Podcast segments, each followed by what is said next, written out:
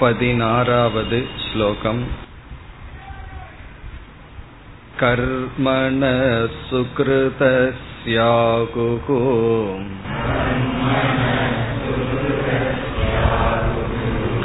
सात्विकं निर्मलं फलम्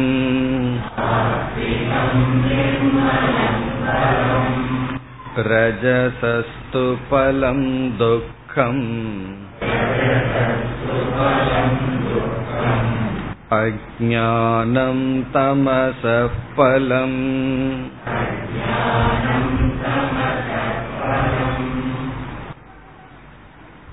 குணங்களை பற்றிய விசாரத்தில்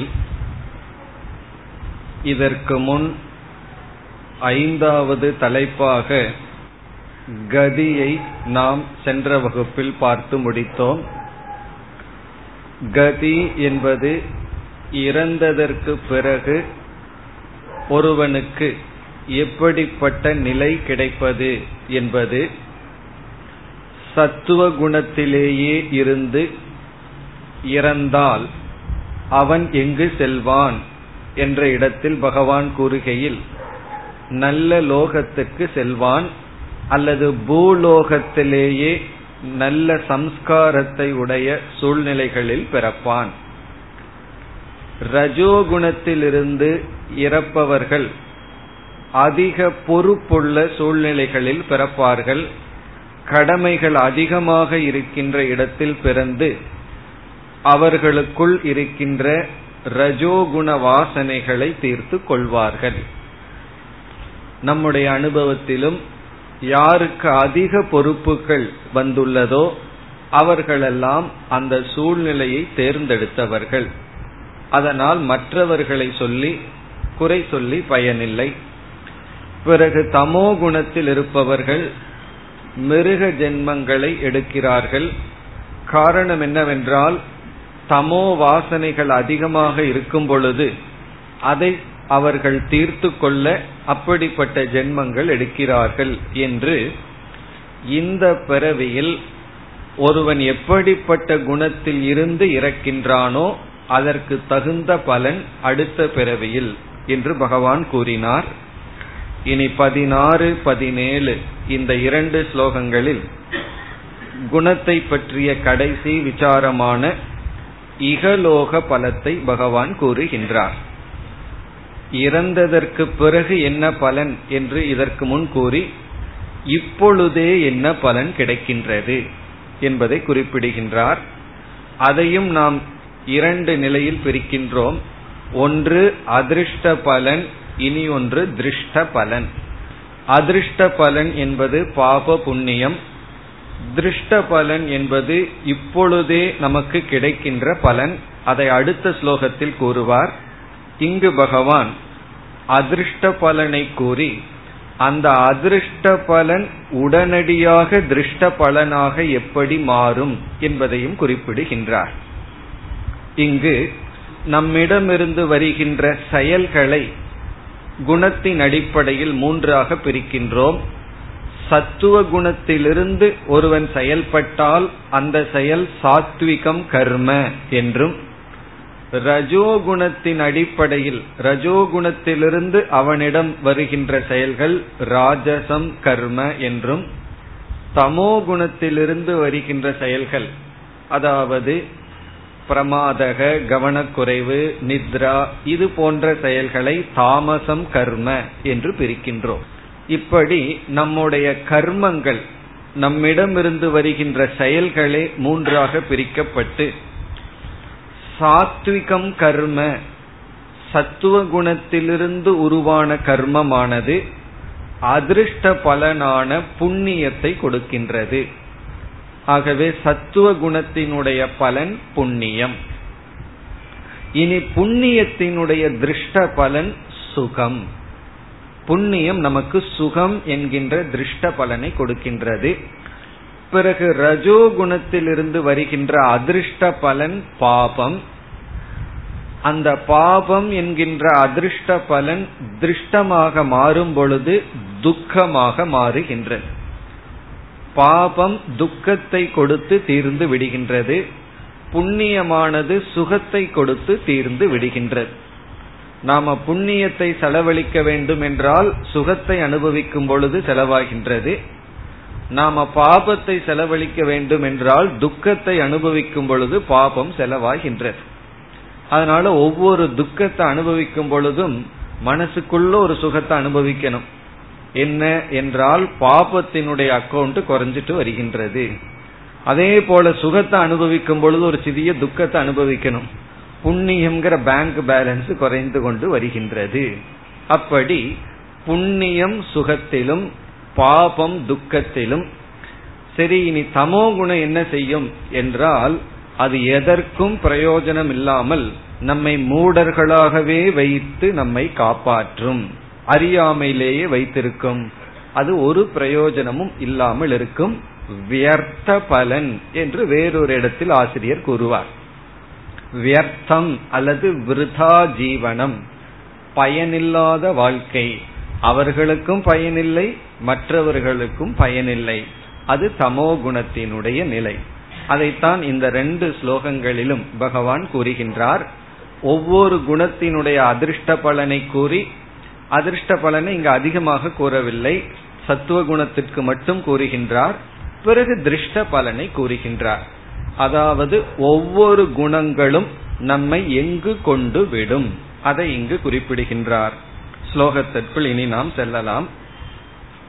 கர்மணக சுகிருதஸ்ய ஆகுகு சாத்விகம் நிர்மலம் பலம். இந்த இடத்தில் இலக்கணப்படி சற்று மாறி படிக்க வேண்டும். அந்த கவலை எல்லாம் இலக்கணம் தெரிஞ்சவங்களுக்கு தான் நமக்கு இல்லை. அதாவது சாத்விகம் நிர்மலம்ங்கிறத சாத்விகசிய நிர்மலசிய பலம் என்று படித்துக் கொள்ள வேண்டும். சாத்விகசிய நிர்மலசிய பலம். அதாவது சத்துவ குணத்தினுடைய பலம். முதல் விபக்தியில் இருக்கிறத ஆறாவது விபக்தியில படிக்கணும்.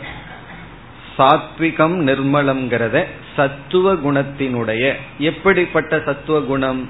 ஏற்கனவே பகவான் சத்துவ குணத்திற்கு இலக்கணம் சொல்லும் பொழுது நிர்மலம் என்று சொல்லி இருக்கின்றார். நிர்மலம் என்றால் நம்மை பந்தப்படுத்தாத. நமக்கு கஷ்டத்தை கொடுக்காத சங்கடத்தை கொடுக்காத. அப்படி சங்கடத்தை கொடுக்காத சத்துவத்தினுடைய பலன் இனி முதல் பகுதியில் கர்மணக சுக்ருதஸ்ய என்பதை முதல் விபக்தியில் படிக்க வேண்டும். சுக்ருதம் கர்ம பலம். சுக்ருதம் கர்ம என்றால் இங்கு சுக்ருதம் என்றால் புண்ணியம். புண்ணிய கர்மம். சாத்விகசிய சத்துவ குணத்தினுடைய பலன் புண்ணியம் புண்ணிய கர்மம். சுகிருதம் கர்ம என்றால் புண்ணிய கர்ம. இங்கு கர்ம பலன். சுக்ருதம் கர்ம புண்ணிய கர்ம. அதே போல பாபத்துக்கு அசுக்ருதம் அல்லது துஷ்கிருதம். துஷ்கிருதம்னா பாபம். இப்ப கர்மனக சுகிருதசிய என்றால் புண்ணிய கர்மம் என்பது பலனாக கிடைக்கிறது. அதாவது புண்ணியம் பலம். ஆகுகு என்றால் இவ்விதம் ஞானிகள் ரிஷிகள் கூறுகிறார்கள். இப்ப முதல் வரியினுடைய சாரம் சத்துவ குணத்தினுடைய பலன் புண்ணியம். அது வந்து அதிர்ஷ்ட பலன். அதிர்ஷ்டம் ஏன் சொல்கின்றோம்? கண்ணுக்கு தெரியாததனால் அதிர்ஷ்டம். தமிழ்ல வந்து அதிர்ஷ்டம் அதிர்ஷ்டம் லக் அப்படின்னு ஒரு அர்த்தத்துல சொல்கிறார்கள். அது இங்க அல்ல. கண்ணுக்கு பாவம் புண்ணியம் தெரியாது. அதனுடைய பலனை கொடுக்கும் பொழுதுதான் சுக துக்கத்தை நாம் அனுபவிக்கின்றோம். ஆகவே முதல் வரியில் சத்துவ குணத்தினுடைய பலன் சுக்ருதம் கர்ம அதாவது புண்ணியம். பிறகு நாம் சேர்த்தி கொள்ள வேண்டும். இந்த புண்ணியம் நமக்கு சுகத்தை கொடுத்து தீர்ந்து விடும். இந்த புண்ணியம்ங்கிறது கரன்சி போல பணத்தை போல இத வந்து நம்ம சுகத்துக்கு பயன்படுத்தலாம் போகத்துக்கு பயன்படுத்தலாம் அல்லது சித்த சுத்திக்கு பயன்படுத்தலாம். நான் சாத்விகமான கர்மம் பண்றேன் எனக்கு போகம் லட்சியம் அல்ல எனக்கு வந்து யோகம் லட்சியம் மன தூய்மை லட்சியம் என்றால் இதே புண்ணியம் நமக்கு சித்த சுத்தியை கொடுக்கும் மன தூய்மையை கொடுக்கும். நற்குணங்களை எல்லாம் கொடுக்கும். அதனுடைய பலனாக நமக்கு ஞானம் கிடைக்கும். ஆகவே சத்துவத்தினுடைய பலன் ஞானம் என்றும் கூறலாம். அடுத்த ஸ்லோகத்தில் பகவான் அவ்விதம் தான் கூறுகின்றார். இனி இரண்டாவது வரியில் ரஜோகுணத்தினுடைய பலனை கூறுகின்றார். ரஜசஸ்து பலம் துக்கம். ரஜோகுணத்தினுடைய பலம் ரஜசஸ்து என்றால் ரஜோகுணத்தினுடைய பலன் துக்கம். துக்கம் என்றால் துயரம். உடலுக்கும் மனதிற்கும் வருகின்ற துயரம். இப்ப ரஜோகுணம் நமக்கு துயரத்தை கொடுக்கின்றது.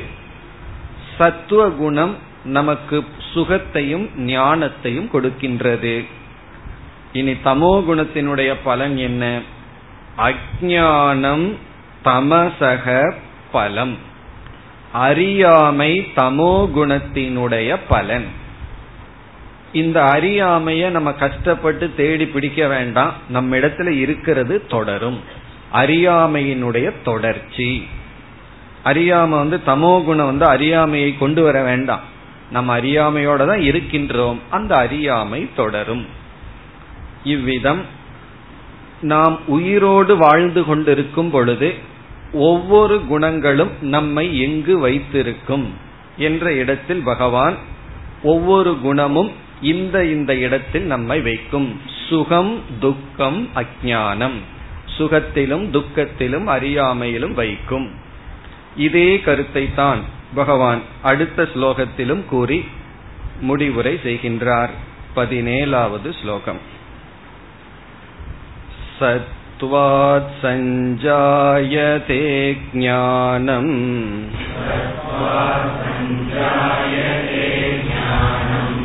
रजसो लोभ एव च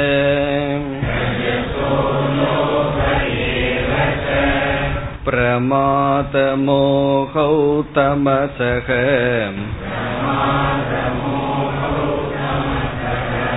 भवतो ज्ञानमेव च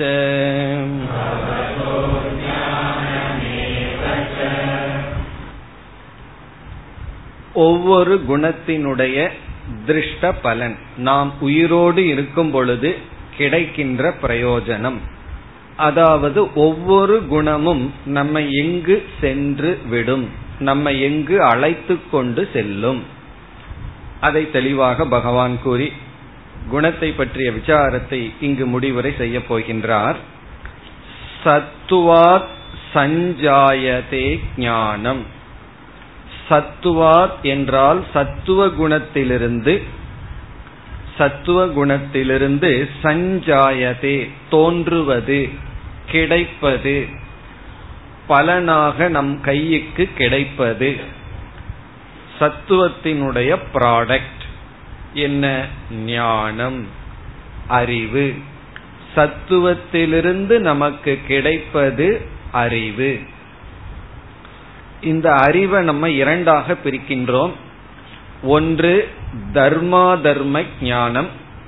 எது தர்மம் எது அதர்மம்? அல்லது காரியா காரிய ஞானம். எது காரியம் எது அகாரியம்? எதை செய்ய வேண்டும் எதை செய்யக்கூடாது? என்பது ஒரு ஞானம். எது தர்மம் எது அதர்மம். அதிலேயே பல குழப்பங்கள் இருக்கின்றது. புராணங்களை எல்லாம் படிக்கும் பொழுது அது தர்மா தர்மங்களினுடைய அறிவை கொடுக்க வந்தது. அதிலேயே பல சந்தேகங்கள் நமக்கு வந்து பட்டிமன்றம் எல்லாம் வச்சு ராமர் செய்தது சரியா தவறா? கிருஷ்ணர் இப்படி செய்தது சரியா தவறானெல்லாம் சொல்றான் காரணம் என்ன? எது தர்மம் எது அதர்மம்ங்கிறதுல நமக்கு குழப்பம். அப்படி தர்ம அதர்ம ஞானம் ஒன்று இரண்டாவது ஞானம் சத்திய மித்தியா ஞானம். எது உண்மை எது பொய்? இந்த ஞானம். இப்படி ரெண்டு விதமாக நம்முடைய அறிவை பிரிக்கின்றோம். எது தர்மம் எது அதர்மம்ங்கிற அறிவு பிறகு எது உண்மை எது பொய்? எது நிஜம் எது நிழல் என்கின்ற ஞானம். எது தோற்றம் எது உண்மை? இந்த ரெண்டு ஞானம் இந்த சத்துவ குணம் வந்து ரெண்டு ஞானத்திற்கும் துணை புரிகின்றது.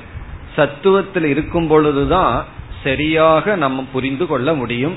எது தர்மம் எது அதர்மம்ங்கிற ஞானம் பிறகு எது உண்மை எது பொய் என்கின்ற ஞானம்.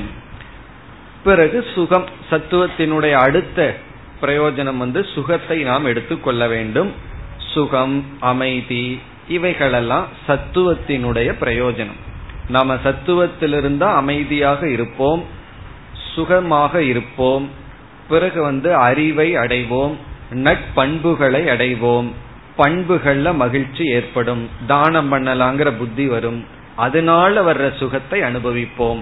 அப்படி வைராகியம் இது போன்ற நட்பண்புகள் ஞானம் இவைகளெல்லாம் சத்துவத்தினுடைய பலன்.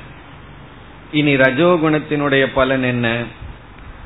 ரஜசக லோப ஏவச்ச. ரஜசக ரஜோகுணத்திலிருந்து லோபக லோபம் சஞ்சாயதே சஞ்சாயதேங்கிறத சேர்த்தி கொள்ள வேண்டும். சஞ்சாயதே என்றால் தோன்றுகிறது. ரஜோகுணம் வந்துவிட்டால் நமக்கு லோபம் வந்துவிடும். எப்ப லோபம் வருதோ அப்ப ரஜோகுணம் வந்து விட்டதுன்னு அர்த்தம். சில பேர்த்துக்கு யாராவது வந்து அவர்களிடம் கோயிலுக்கோ எதுக்கோ ஒரு டொனேஷன் கேட்பார்கள். அந்த இடத்துல கேட்கும் பொழுது கேட்பவர்களும் ரொம்ப சாமர்த்தியமா இவரை ரெண்டு புகழ்ந்து விடுவார்கள். உடனே அந்த மன குளிர்ச்சியில நான் இவ்வளவு தர்றேன்னு சொல்லி விடுவார்கள். அப்ப எதில் இருக்கார்கள் அவர்கள்? சத்துவத்தில் இருப்பார்கள். கொடுத்த உடனே இவ்வளவு கொடுக்கறேன்னு சொல்லிட்டோமே அப்படின்னு ஒரு கஷ்டம் வந்துடும் அதனால யாரு டொனேஷன் கேட்பவர்கள் அவர்கள் ஒரு புத்திசாலியா இருந்தா ரெண்டு முறை கேட்டு அவர்கள் முடிவு பண்ணினதுக்கு அப்புறம் தான் வாங்கணும். ஆனா கேட்பவர்கள் அதுக்கு மேல பிசினஸ் மேனா இருக்கார்கள். காரணம் என்ன? இப்படியாவது வாயில வர வச்சிடணும் அவங்க சத்துவத்துக்கு கொண்டு போய் வர வச்சிடணும் ஏன்னா அடுத்த நிமிஷம் ரஜஸுக்கு போயிருவார்கள் அல்லவா? அப்ப கிடைக்காது அல்லவா? அப்படி உடனடியா சிலருக்கு லோபம் வந்து விடும். நாம் ஏன் கொடுத்தோம்? கொஞ்சம் குறைவா கொடுத்திருக்கலாமே. இதெல்லாம் என்னன்னா லோபம். அது மற்றவர்களுக்கு டொனேஷன் அல்ல வீட்லயே எல்லா இடங்களிலும் சத்துவத்தில் இருக்கும்போது ஷேர் பண்ணிக்கலாங்கிற புத்தி வரும். எப்பொழுது அவர்களுக்கு கொடுக்க கூடாது குறைக்கலாங்கிற புத்தி வருதோ அப்ப நமக்குள்ள லோபம் வந்தாச்சுன்னு அர்த்தம். அப்படி லோபம் எப்பொழுது வரும்னா ரஜோகுணம் மேல் வரும் பொழுது லோபம் வந்து விடும். இப்ப இங்க மற்றதையும் நாம் சேர்த்தி கொள்ள வேண்டும் ஆசையை சேர்த்தி கொள்ள வேண்டும். ஆசை அதிகரிக்கும் பொழுது பேராசை எல்லாம் வரும் பொழுது அப்பொழுது ரஜோகுணம் பிறகு பிரவருத்தி ஆக்டிவிட்டிஸ் சும்மா எல்லாம் எதையாவது செய்து கொண்டிருக்க வேண்டும் என்று மனது இருக்கும் பொழுதும் நாம் ரஜோகுணத்தின் தூண்டுதலில் இருக்கின்றோம். இனி அடுத்தது தமோ குணத்தினுடைய பலன் என்ன? பிரமாத மோகௌ தமசக பவசக தமசக தமோ குணத்திலிருந்து வருவது பிரமாத மோகௌ. இங்கு இரண்டை பகவான் கூறி இனி ஒன்றையும் கூறுகின்றார். பிரமாதம் நம்ம ஏற்கனவே பார்த்தோம். பிரமாதம்னா என்ன? கவனக்குறைவு கேர்லெஸ் கவனக்குறைவாக இருத்தல். எந்த இடத்துல கவனமா இருக்கணுமோ அங்கு கவனமாக இல்லாமல் இருத்தல். எல்லா இடத்துலயும் கவனமா இருக்கணும். எல்லா விஷயங்களிலும் யாருடன் பேசினாலும் எங்க போனாலும் எல்லா விஷயத்தையும் இந்த அலர்ட்டா இருக்கிறது கவனமாக இருக்க வேண்டும். அப்படி இல்லாமல் இருத்தல். மோகம் என்றால் மயக்கம் விபரீத ஞானம். மோகம் என்றால் விபரீத ஞானம் தவறான ஞானம். தப்பா புரிஞ்சுக்கிறது. எல்லா சூழ்நிலைகளையும் தப்பாகவே பொருள்படுத்துதல். ராங் ஜட்ஜ்மெண்ட் மோகம். இது வந்து தமோ குணத்தினுடைய விளைவு. பிறகு பவதகன ஏற்படுகிறது.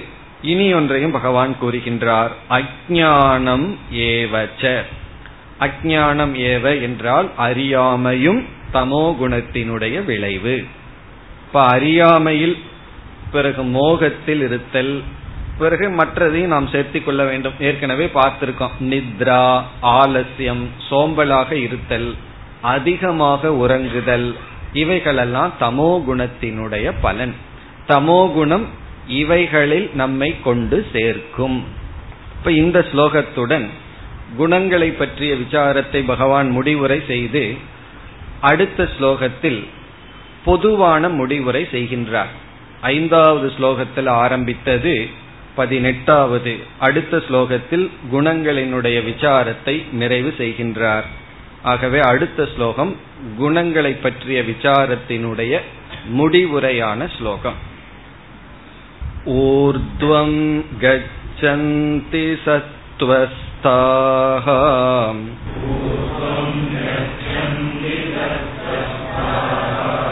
मध्ये तिष्ठन्ति राजसाः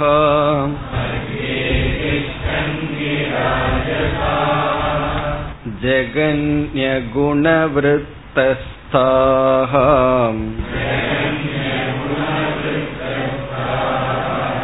अधो गच्छन्ति तामसाः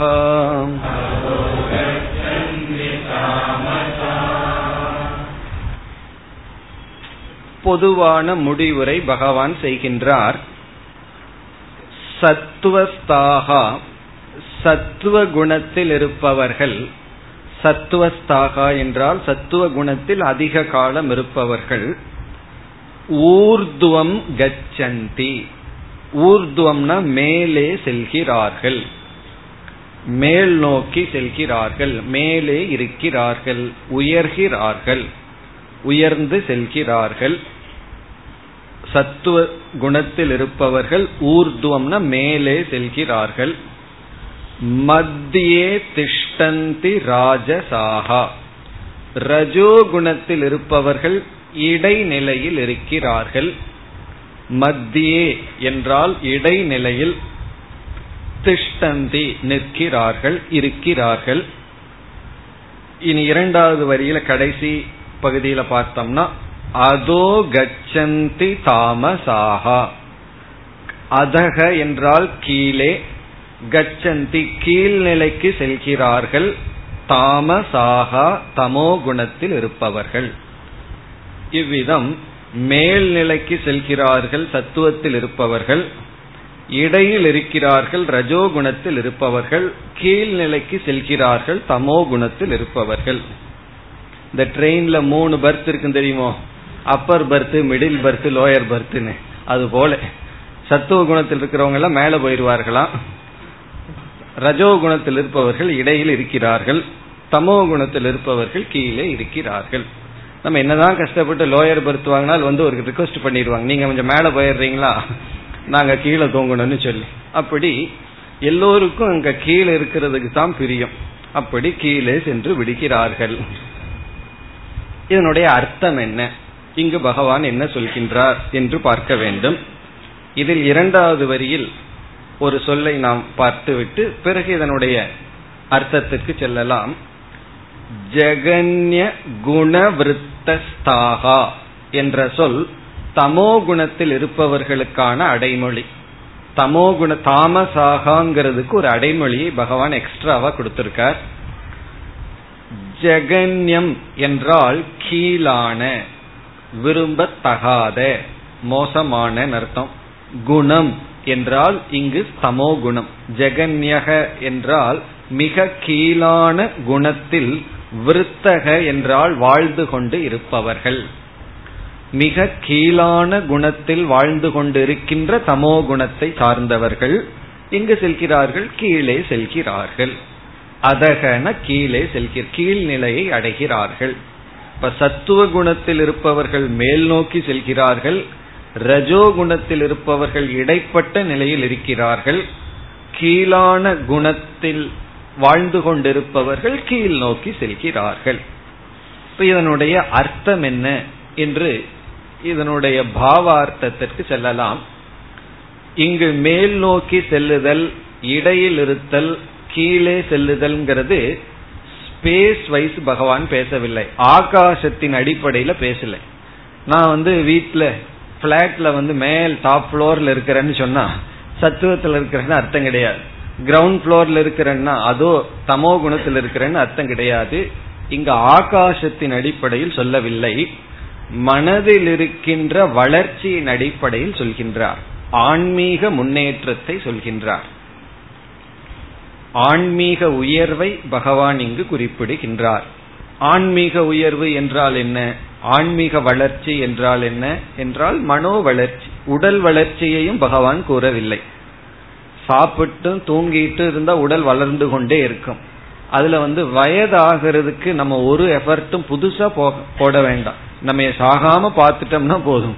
வயது ஆயிட்டே போயிட்டு இருக்கும் ஆனா மனோ வளர்ச்சி வரணும்னா அது இயற்கையா வந்து விடாது. இயற்கையா வர்றது உடல் வளர்ச்சி.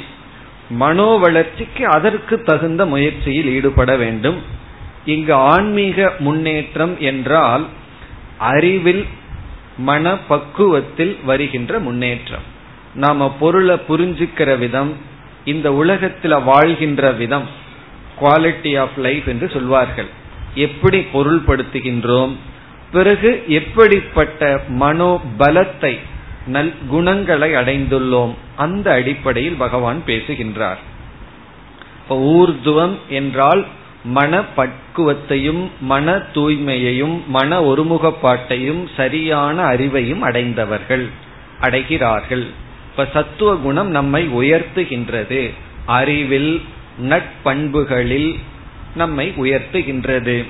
ரஜோகுணத்தில் இருப்பவர்கள் மேலையும் போவார்கள் கீழையும் வருவார்கள். சில நேரம் கொஞ்சம் ஆள் நல்லதா பேசுவார். அடுத்த நிமிஷம் பேச்சை பார்த்தா கேட்க முடியாது. அப்படி மேலையும் கீழையும் சென்று கொண்டு வருவார்கள். அவர்கள் வந்து ரெண்டையும் சற்று அனுபவிப்பார்கள். தேனிய போல சத்துவத்தில் இருப்பவர்கள் அவர்கள் வந்து அந்த தூய்மையை தவிர கீழே இறங்கி வர முடியாது. ரஜோகுணத்தில் இருப்பவர்கள் ஈய போல சொல்லுவார்கள். அது எங்க வேண்டுமானாலும் அமரும். அது அதனுடைய சுவாவம். அப்படி ரஜோகுணத்தில் இருப்பவர்கள் வந்து இடைநிலையில் இருக்கிறார்கள்.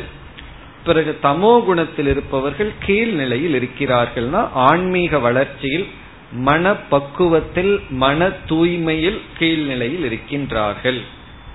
இது ஒரு பொருள். பிறகு வந்து இறந்ததற்கு பிறகும் மேலான லோகம் இடைப்பட்ட லோகம் கீழான லோகம் என்றும் பொருள் இருக்கின்றது. இங்கும் மேலான லோகம் என்றால் மேல இருக்கிற லோகம்னு சொல்லி கீழான லோகம்னா கீழ் இருக்கிற லோகம்னு அர்த்தம் கிடையாது. ஆகாசத்துக்குள்ள போயிட்டோம்னா மேல் கீழ்ங்கிறதுக்கெல்லாம் இடம் கிடையாது. இங்கு மேலான லோகம்னா இங்கேயும் குவாலிட்டியில மேல். ஸ்பேஸ் வைஸ் கிடையாது. ஆகாசத்தின் அடிப்படையில் பேசப்படவில்லை. மேலான லோகம்னா நம்முடைய மனோ வளர்ச்சியை தூண்டுகின்ற சூழ்நிலையில் பிறத்தல். அது மற்ற பிரம்மலோகம் போன்ற லோகமா இருக்கலாம் அல்லது பூமியிலேயே பண்பாடுடைய சூழ்நிலையில் பிறந்து வளர்தல். அப்படிப்பட்ட ஆசிரியர்கள் அப்படிப்பட்ட சூழ்நிலைகள் எல்லாம் நமக்கு கிடைக்க வேண்டும். கிடைத்தால் நம்முடைய வளர்ச்சி மேலும் தொடரும்.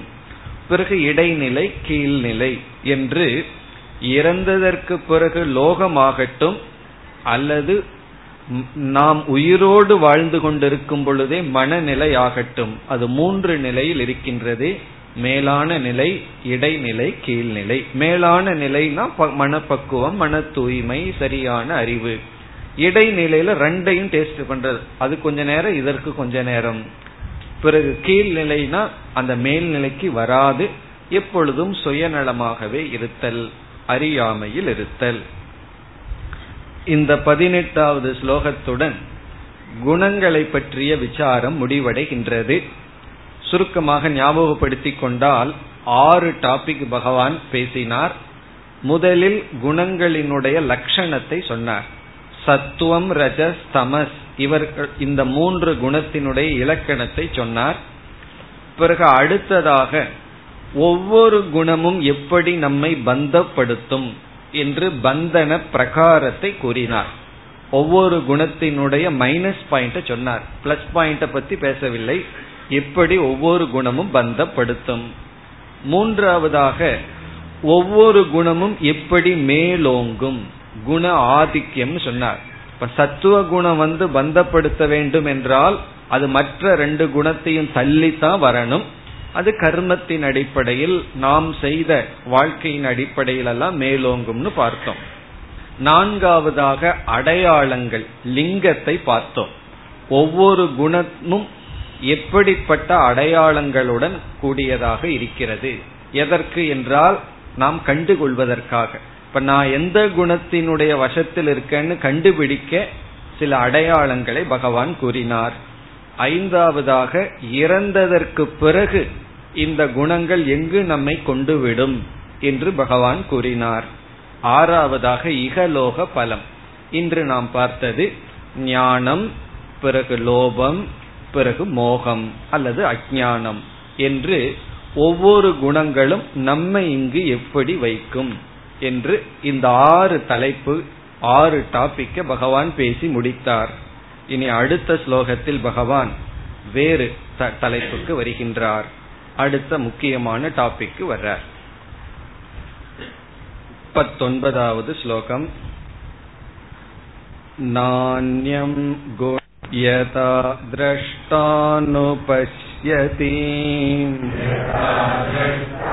द्रष्टानुपश्यति गुणेभ्यश्च परं वेत्ति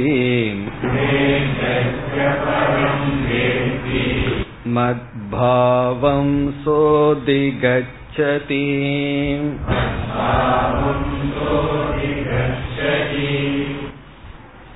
இந்த அத்தியாயத்தில் இந்த ஸ்லோகம் மிக முக்கியமான ஸ்லோகம் இங்கு பகவான் என்ன கூறுகின்றார் என்றால் ஒவ்வொரு குணத்தையும் கடந்து செல்ல நாம் உபாயத்தை பார்த்தோம்.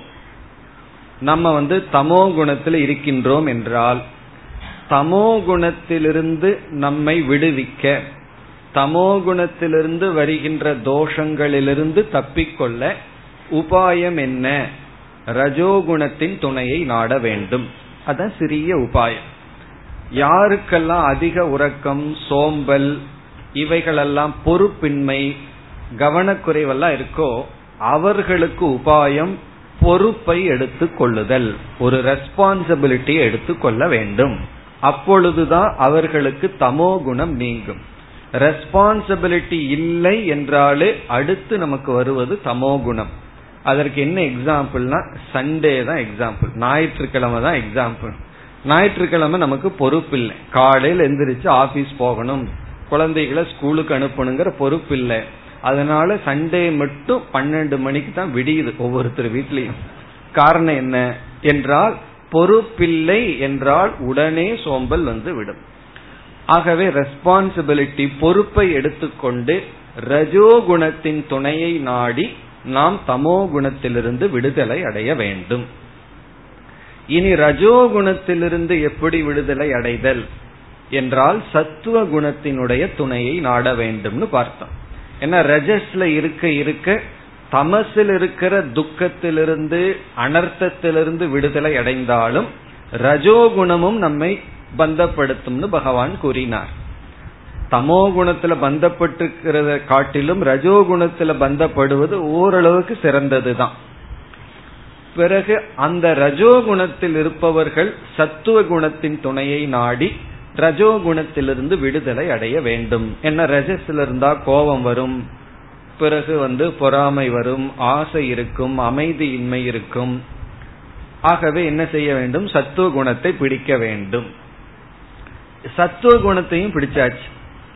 அப்ப என்னன்னா தமோ குணத்திலிருந்து வர்ற துக்கமும் ரஜோ குணத்திலிருந்து வர்ற துக்கமும் இல்லை. ஆனா சத்துவ குணமும் அது நமக்கு பேருதவி செய்தாலும் அதுல இருக்கின்ற வரை சத்துவத்திலிருந்தும் நாம் பந்தப்பட்டு கொண்டு இருக்கின்றோம் அது வந்து ரொம்ப ரிஃபைன்ட் சாரோ அதாவது மிக மிக மென்மையான அல்லது அதுவும் துக்கம்தான்.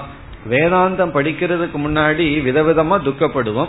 வேதாந்தம் படிச்சாலும் துக்கப்படுறோம். ஆனா விதம் வேறு. ஏன் கோபம் வந்ததுன்னு துக்கப்படுவோம்? பிறகு வந்து எனக்கு இது புரியலையேன்னு துக்கம் வரும்.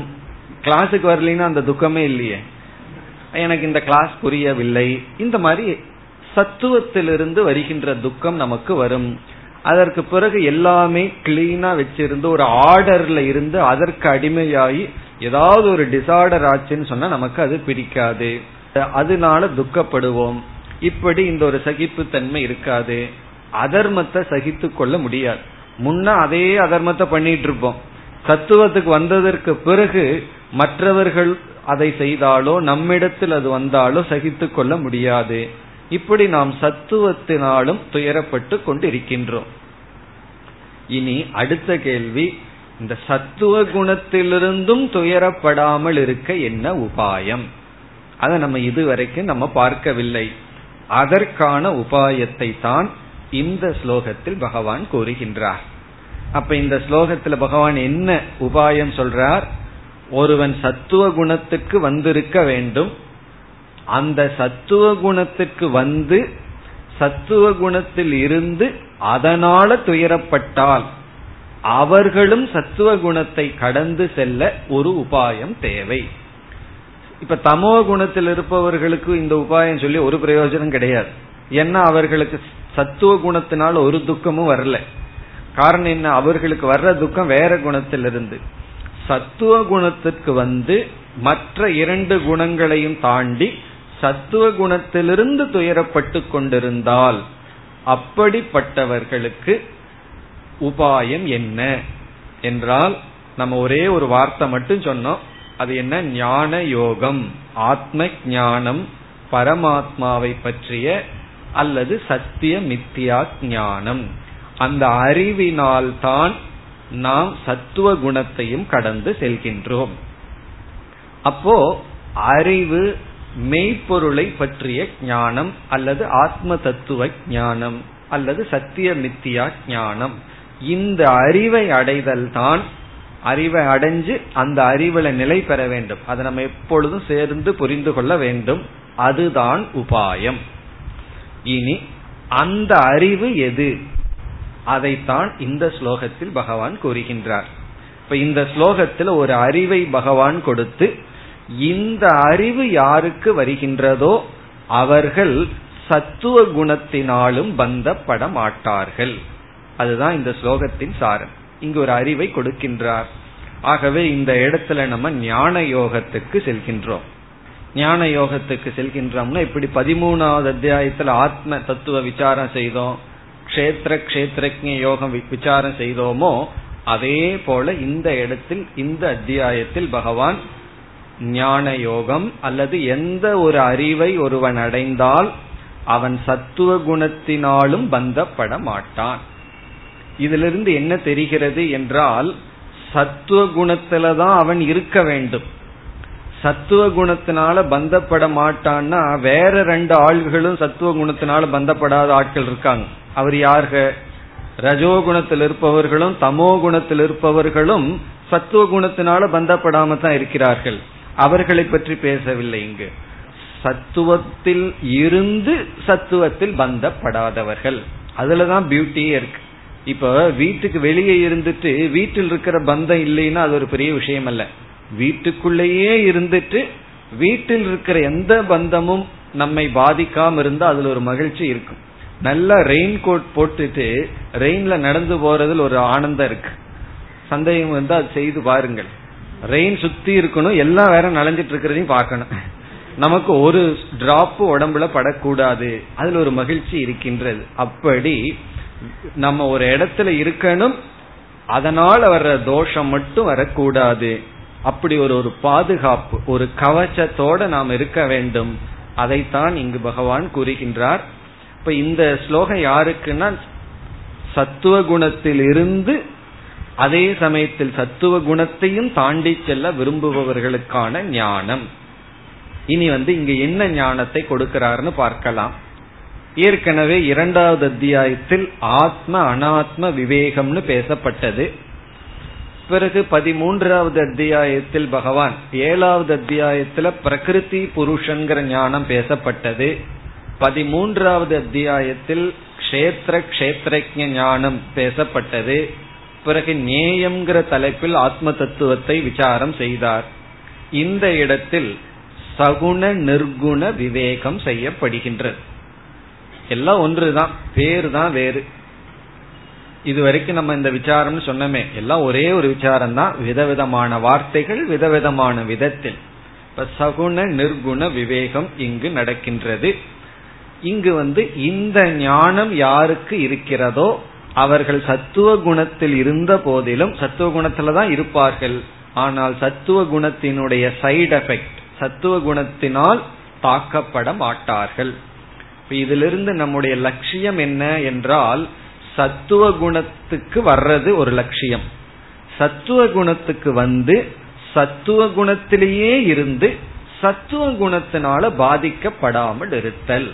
இதுதான் நம்மளுடைய வாழ்க்கையினுடைய லட்சியம். இதை அடைஞ்சிட்டோம்னா அதற்கு மேல வந்து இருக்கிற காலத்தை அப்படியே ஓட்டிட்டு போறதே தவிர பயணம் அதோடு முடிவடைந்து விடுகின்றது. அப்படி சத்துவ குணத்தில் இருப்பவர்கள் எந்த அறிவை அடைய வேண்டும்? அந்த விளக்கத்தை நாம் பார்த்துவிட்டு ஸ்லோகத்திற்குள் வரலாம். ஆகவே முதல்ல நம்ம விளக்கத்திற்கு செல்லலாம். மாயா என்ற ஒரு தத்துவம் இருக்கின்றது.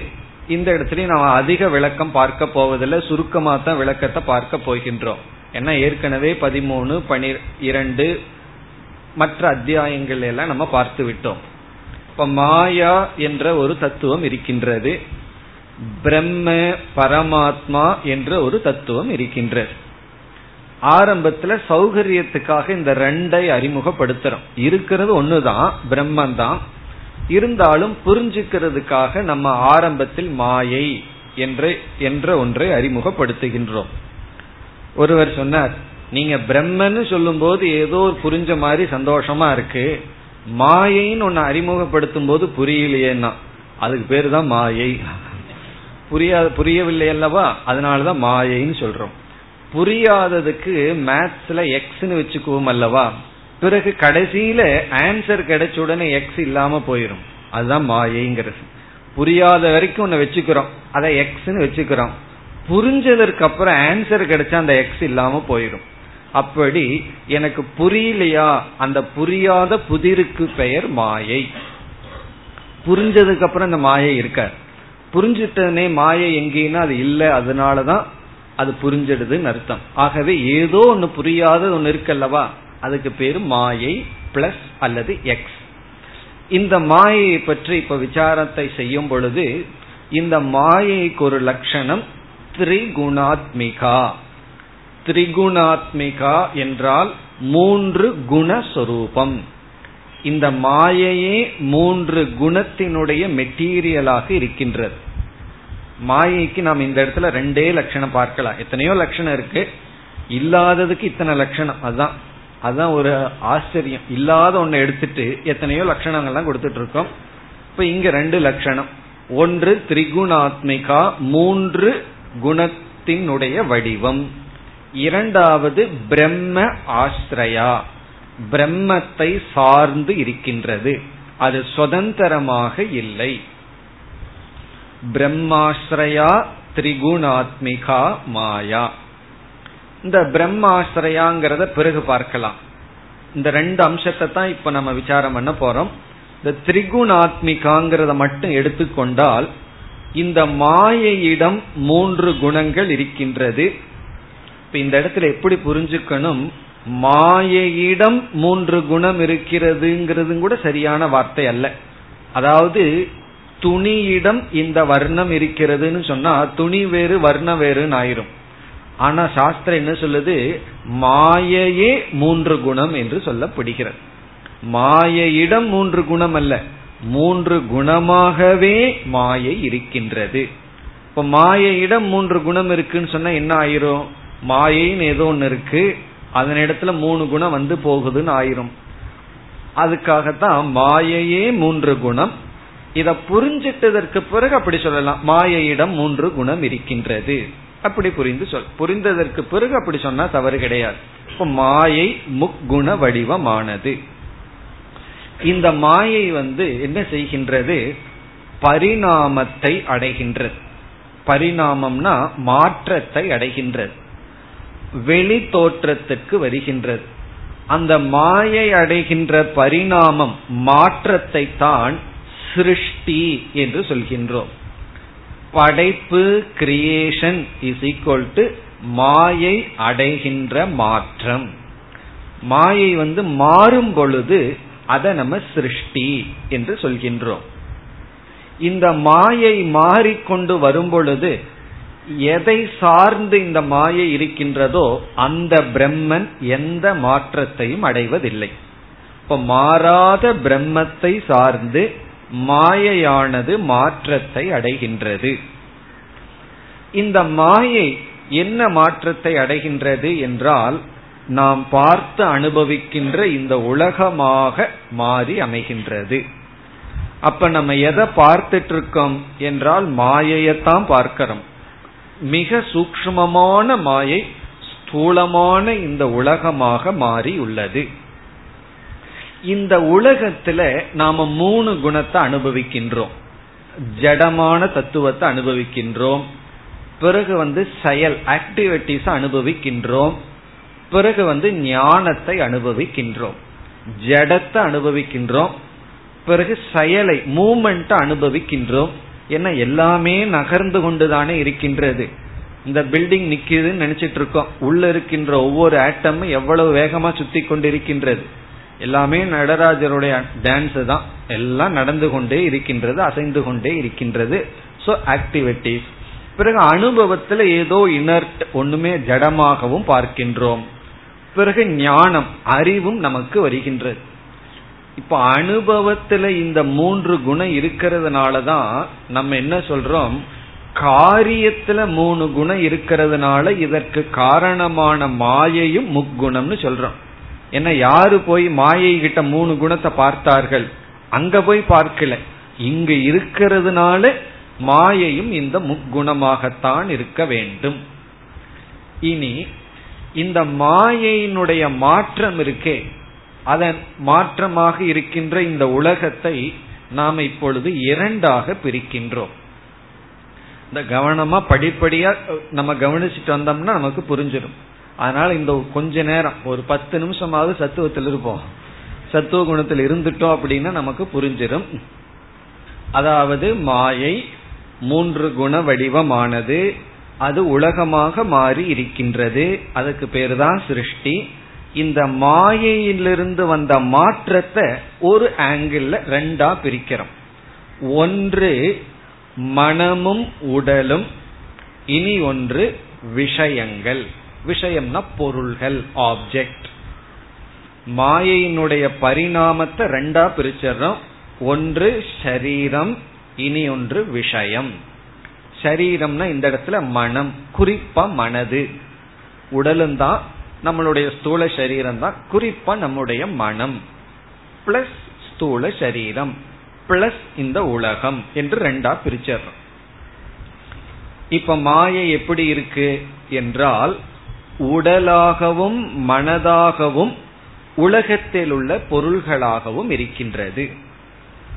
இப்போ உலகத்தில் உள்ள ஜட பொருள்களாகவும் உடலாகவும் மனதாகவும் மாயை பிரிந்து இப்படி என்ன ஆயிருக்கு? இந்த உடல் மனம் இதற்குள்ள இந்த பிரம்மத்தினுடைய அறிவு பிரதிபிம்பித்ததனால் இந்த சூரியனுடைய ஒளி வந்து நல்ல தூய்மையான இடத்துல ரிஃப்ளெக்ட் ஆகிறது போல தூய்மையான தண்ணீர்ல கண்ணாடியில ரிஃப்ளெக்ட் ஆகிறது போல எதை சார்ந்து மாய இருந்ததோ அந்த பிரம்மத்தினுடைய அறிவானது இந்த மனதில் பிரதிபிம்பிக்கின்றது. இந்த மனசு அப்படியே ரிஃப்ளெக்ட் பண்ணுது. அப்ப இந்த மனசுக்கு என்ன நிலை கிடைத்து விட்டது? மாயா ரூபமான முக்குண வடிவமான உடலும் மனதிற்கும் ஒரு உணர்வு கிடைத்து விட்டது. காரணம் என்னன்னா அந்த பிரம்மத்தினுடைய அறிவை ரிஃப்ளெக்ட் பண்றதுனால் பிரதிபிம்பிப்பதனால். ஆகவே இந்த உலகத்துல ஒரு பெரிய டிவிஷன் உருவாகி விட்டது. பிளவு உருவாகி விட்டது. என்ன பிளவு உருவாகிவிட்டது என்றால் என்னுடைய மனம் இந்த மனம் அனுபவிக்கின்ற இந்த உலகம் என்ற ஒரு பெரிய டிவிஷன் வந்தாச்சு. இதத்தான் சப்ஜெக்ட் ஆப்ஜெக்ட் டிவிஷன் என்று சொல்றோம். சப்ஜெக்ட்னா அனுபவிப்பவன் ஆப்ஜெக்ட்னா அனுபவிக்கப்படுவது என்று ஒரு பெரிய வேறுபாடு வந்து விட்டது. இந்த வேறுபாடு உண்மையிலேயே கிடையாது. உண்மையிலேயே ஒன்றுதான். மாயைங்கிற ஒன்றுதான் எல்லாமா இருக்கு. அதற்குள்ள இந்த ரெண்டு பிளவு வந்தாச்சு. இப்ப எப்படி பிளவுபட்டிருக்கோம் சப்ஜெக்ட் ஆப்ஜெக்ட்னு பிளவுபட்டிருக்கின்றோம் ஆப்ஜெக்ட்னா பொருள். இப்ப நான் இருக்கேன். என்னுடைய டேபிள் மீது பிளேட்ல வந்து உணவுகள் இருக்கின்றது. இட்லி தோசை எல்லாம் இருக்கு. இட்லி தோசை சாம்பார் சட்னி. இது என்னன்னா அதுவும் மாயை தான் மாயையிலிருந்து தோன்றிய ஒன்று தான் இதை சாப்பிடுற உடம்பு என்னன்னா அதுவும் மாயை தான் மனசும் மாயை தான் இப்போ யாரு ரெண்டு பேர்த்துக்குள்ள டிரான்சாக்சன் நடந்து கொண்டிருக்கின்றது? விவகாரம் யாருக்கு யாருக்கு நடக்கின்றது? சாப்பிட்ற விவகாரம் புரியறதுக்காக. எந்த விவகாரம் வேணாலும் எடுத்துக்கலாம். இங்க சாப்பிட்ற விவகாரத்தை எடுத்துக்குவோம். யார் யாரை சாப்பிடுகிறார்கள்? யார் யாருக்கும் டிரான்சாக்சன் நடக்குது என்றால் என்னுடைய மனம் என்னுடைய உடல் இதுவும் மாயை குணம்தான். வெளியே இருக்கிற பொருள்களும் குணங்கள் தான் மாயை தான் இந்த விவகாரத்துக்கு முன்னாடி என்ன ஏற்பட்டு விட்டது? எல்லாமே மாயையாக இருந்த போதிலும் இந்த மனதுக்கு மட்டும் ஒரு அறிவு ஏற்பட்டு அதனால உடலுக்கு ஒரு அறிவு ஏற்பட்டு அது சப்ஜெக்டா மாறி மற்ற பொருள்கள் எல்லாம் அனுபவிக்கப்படும் பொருளா மாறி விவகாரம் நடந்து கொண்டு இருக்கின்றது. இந்த விவகாரம் குணம் குணத்துடன் விவகாரம் செய்கின்றது. குணம் குணத்துடன் விவகாரம் செய்கிறது. இத்தனையும் நம்ம பேசுனது இந்த ஒரு வரிய புரிஞ்சுக்கிறதுக்காகத்தான். குணம் குணத்துடன் விவகாரம் செய்கின்றது. குணம்ங்கிறது என்ன? உடல் மனம். இனி ஒரு குணம் என்ன? நம்ம பிளேட்ல இருக்கிற விஷயம் எல்லாம் விவகாரம் செய்கின்றது. விவகாரம் பண்றதுன்னா இந்த இடத்துல என்ன விவகாரம்? சாப்பிட்ற விவகாரத்தை பண்ணுது. பாக்கிற விவகாரத்தை பண்ணுது. கேட்கிற விவகாரத்தை பண்ணுது. இப்படி குணம் குணமும் மோதி கொள்கின்றது மோதி கொள்கின்றதுன்னு என்ன? சில சமயம் விவகாரம் ஸ்மூத்தா போகும். சில சமயம் ஸ்மூத்தா போகாது. அப்படி ரெண்டு பேர்த்துக்குள்ள டிரான்சாக்சன் யாரு யாரு யாருக்கும் விவகாரம் நடக்கின்றதுன்னா மாயை மாயையுடன் விவகாரம் செய்கின்றது. மாயையே மாயையுடன் விவகாரம் செய்கிறது. இருந்ததோ ஒரு மாயை. அந்த ஒரு மாயை என்னாச்சு?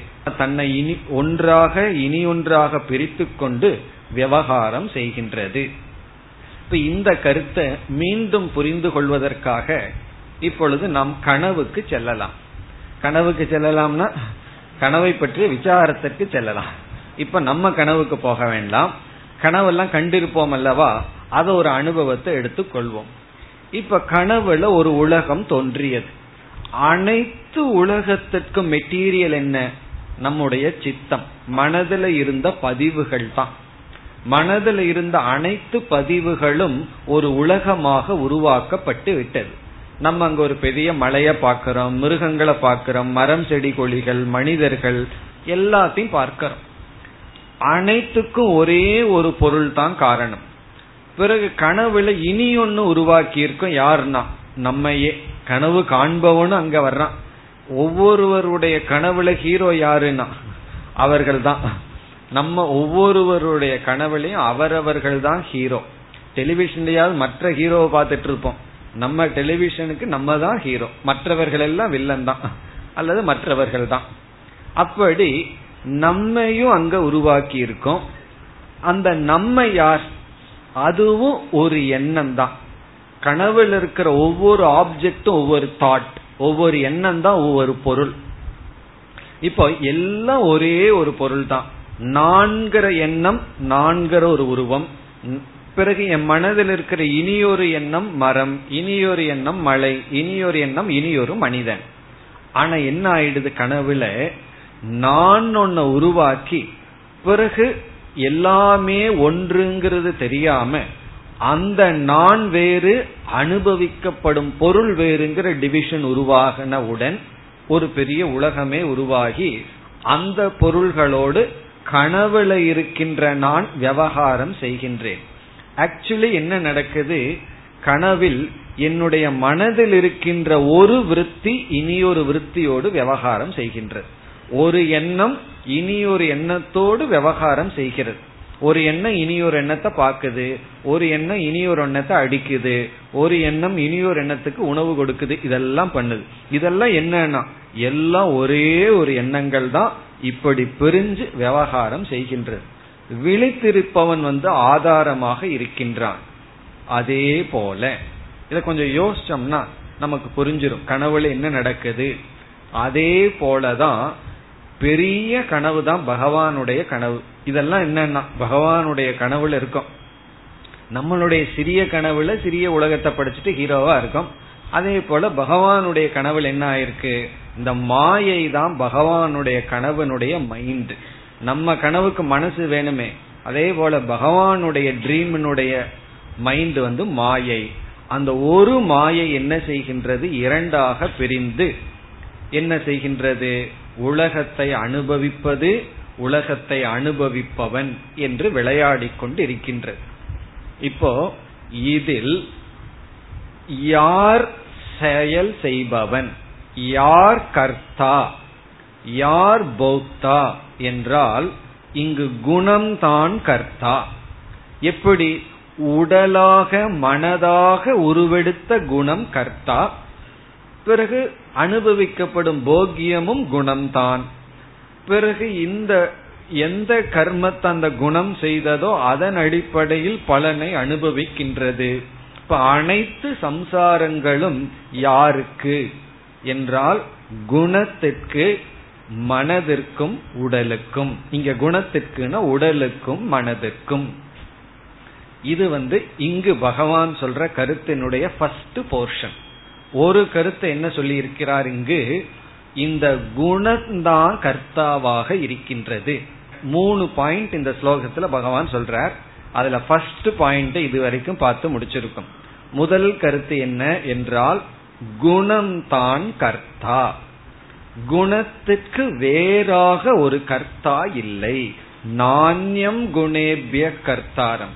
குணத்துக்கு வேறான ஒரு கர்த்தாவை ஒருவன் எப்பொழுது பார்க்கவில்லையோ? அதனுடைய அர்த்தம் என்னன்னா குணம் தான் கர்த்தா. இந்த இடத்துல குணம் கர்த்தா என்றால் மனம் உடல் கர்த்தா செயல் செய்து கொண்டிருக்கிறது. அதற்கு ஆப்ஜெக்ட் வந்து அதுவும் குணம்தான். குணா குணேஷு வர்த்தந்தேன்னு ஒரு இடத்துல சொல்லியிருக்கார். அதைத்தான் இங்கு சொல்கின்றார். மனம் கர்த்தாவாக இருக்கின்றது. இனி அடுத்த முக்கியமான கேள்வி என்னவென்றால் இந்த குணம் அனைத்தையும் செய்கின்றது அனைத்து பலனையும் அனுபவிக்கின்றது நான் என்பவன் யார்? இதுல நான்கிறது எங்கு இருக்கின்றேன்? அதான் முக்கியமான இடம். இப்ப அடுத்த பாயிண்ட் பகவான் சொல்றார் குணம்தான் குணம்னா இந்த இடத்துல மனமும் உடலும் குணத்தோடு அது வந்து சம்பந்தப்படுகின்றது. இதுல நான் என்பவன் யார் என்றால் இந்த குணத்துக்கு வேறானவன். இப்ப நான் என்பவன் இந்த குணத்துக்கு வேறானவன். அதாவது இந்த மாயைக்கு வேறாக ஆனா இந்த குணமல்ல எனக்கு அப்பாற்பட்டு இல்லை அப்படிப்பட்டவன் என்று இந்த இரண்டாவது கருத்தா யார் நான் என்ற அறிவை கொடுக்கின்றார். பிறகு முதல் சொன்ன கருத்தையும் இரண்டாவது சொன்ன கருத்தையும் சேர்த்து புரிந்து கொண்டால் என்ன பலன்? அதையையும் இந்த ஸ்லோகத்துல சொல்லி அடுத்த ஸ்லோகத்துல பலனை விளக்க போகின்றார். இத கேட்ட உடனே தான் அர்ஜுனனுக்கு ஒரு சந்தேகம் வரப்போகிறது. இப்படி மூன்று குணத்தையும் கடந்தவனுடைய லட்சணம் என்ன என்றெல்லாம் கேட்க போகின்றான். மேலும் இந்த ஸ்லோகத்தின் விளக்கத்தை அடுத்த வகுப்பில் பார்ப்போம். ॐ पूर्णमधपूर्णमिधं पूर्णापूर्णमुदच्छते पूर्णस्य पूर्णमादाय पूर्णमेवावशिष्यते ॐ शान्ति शान्ति शान्तिः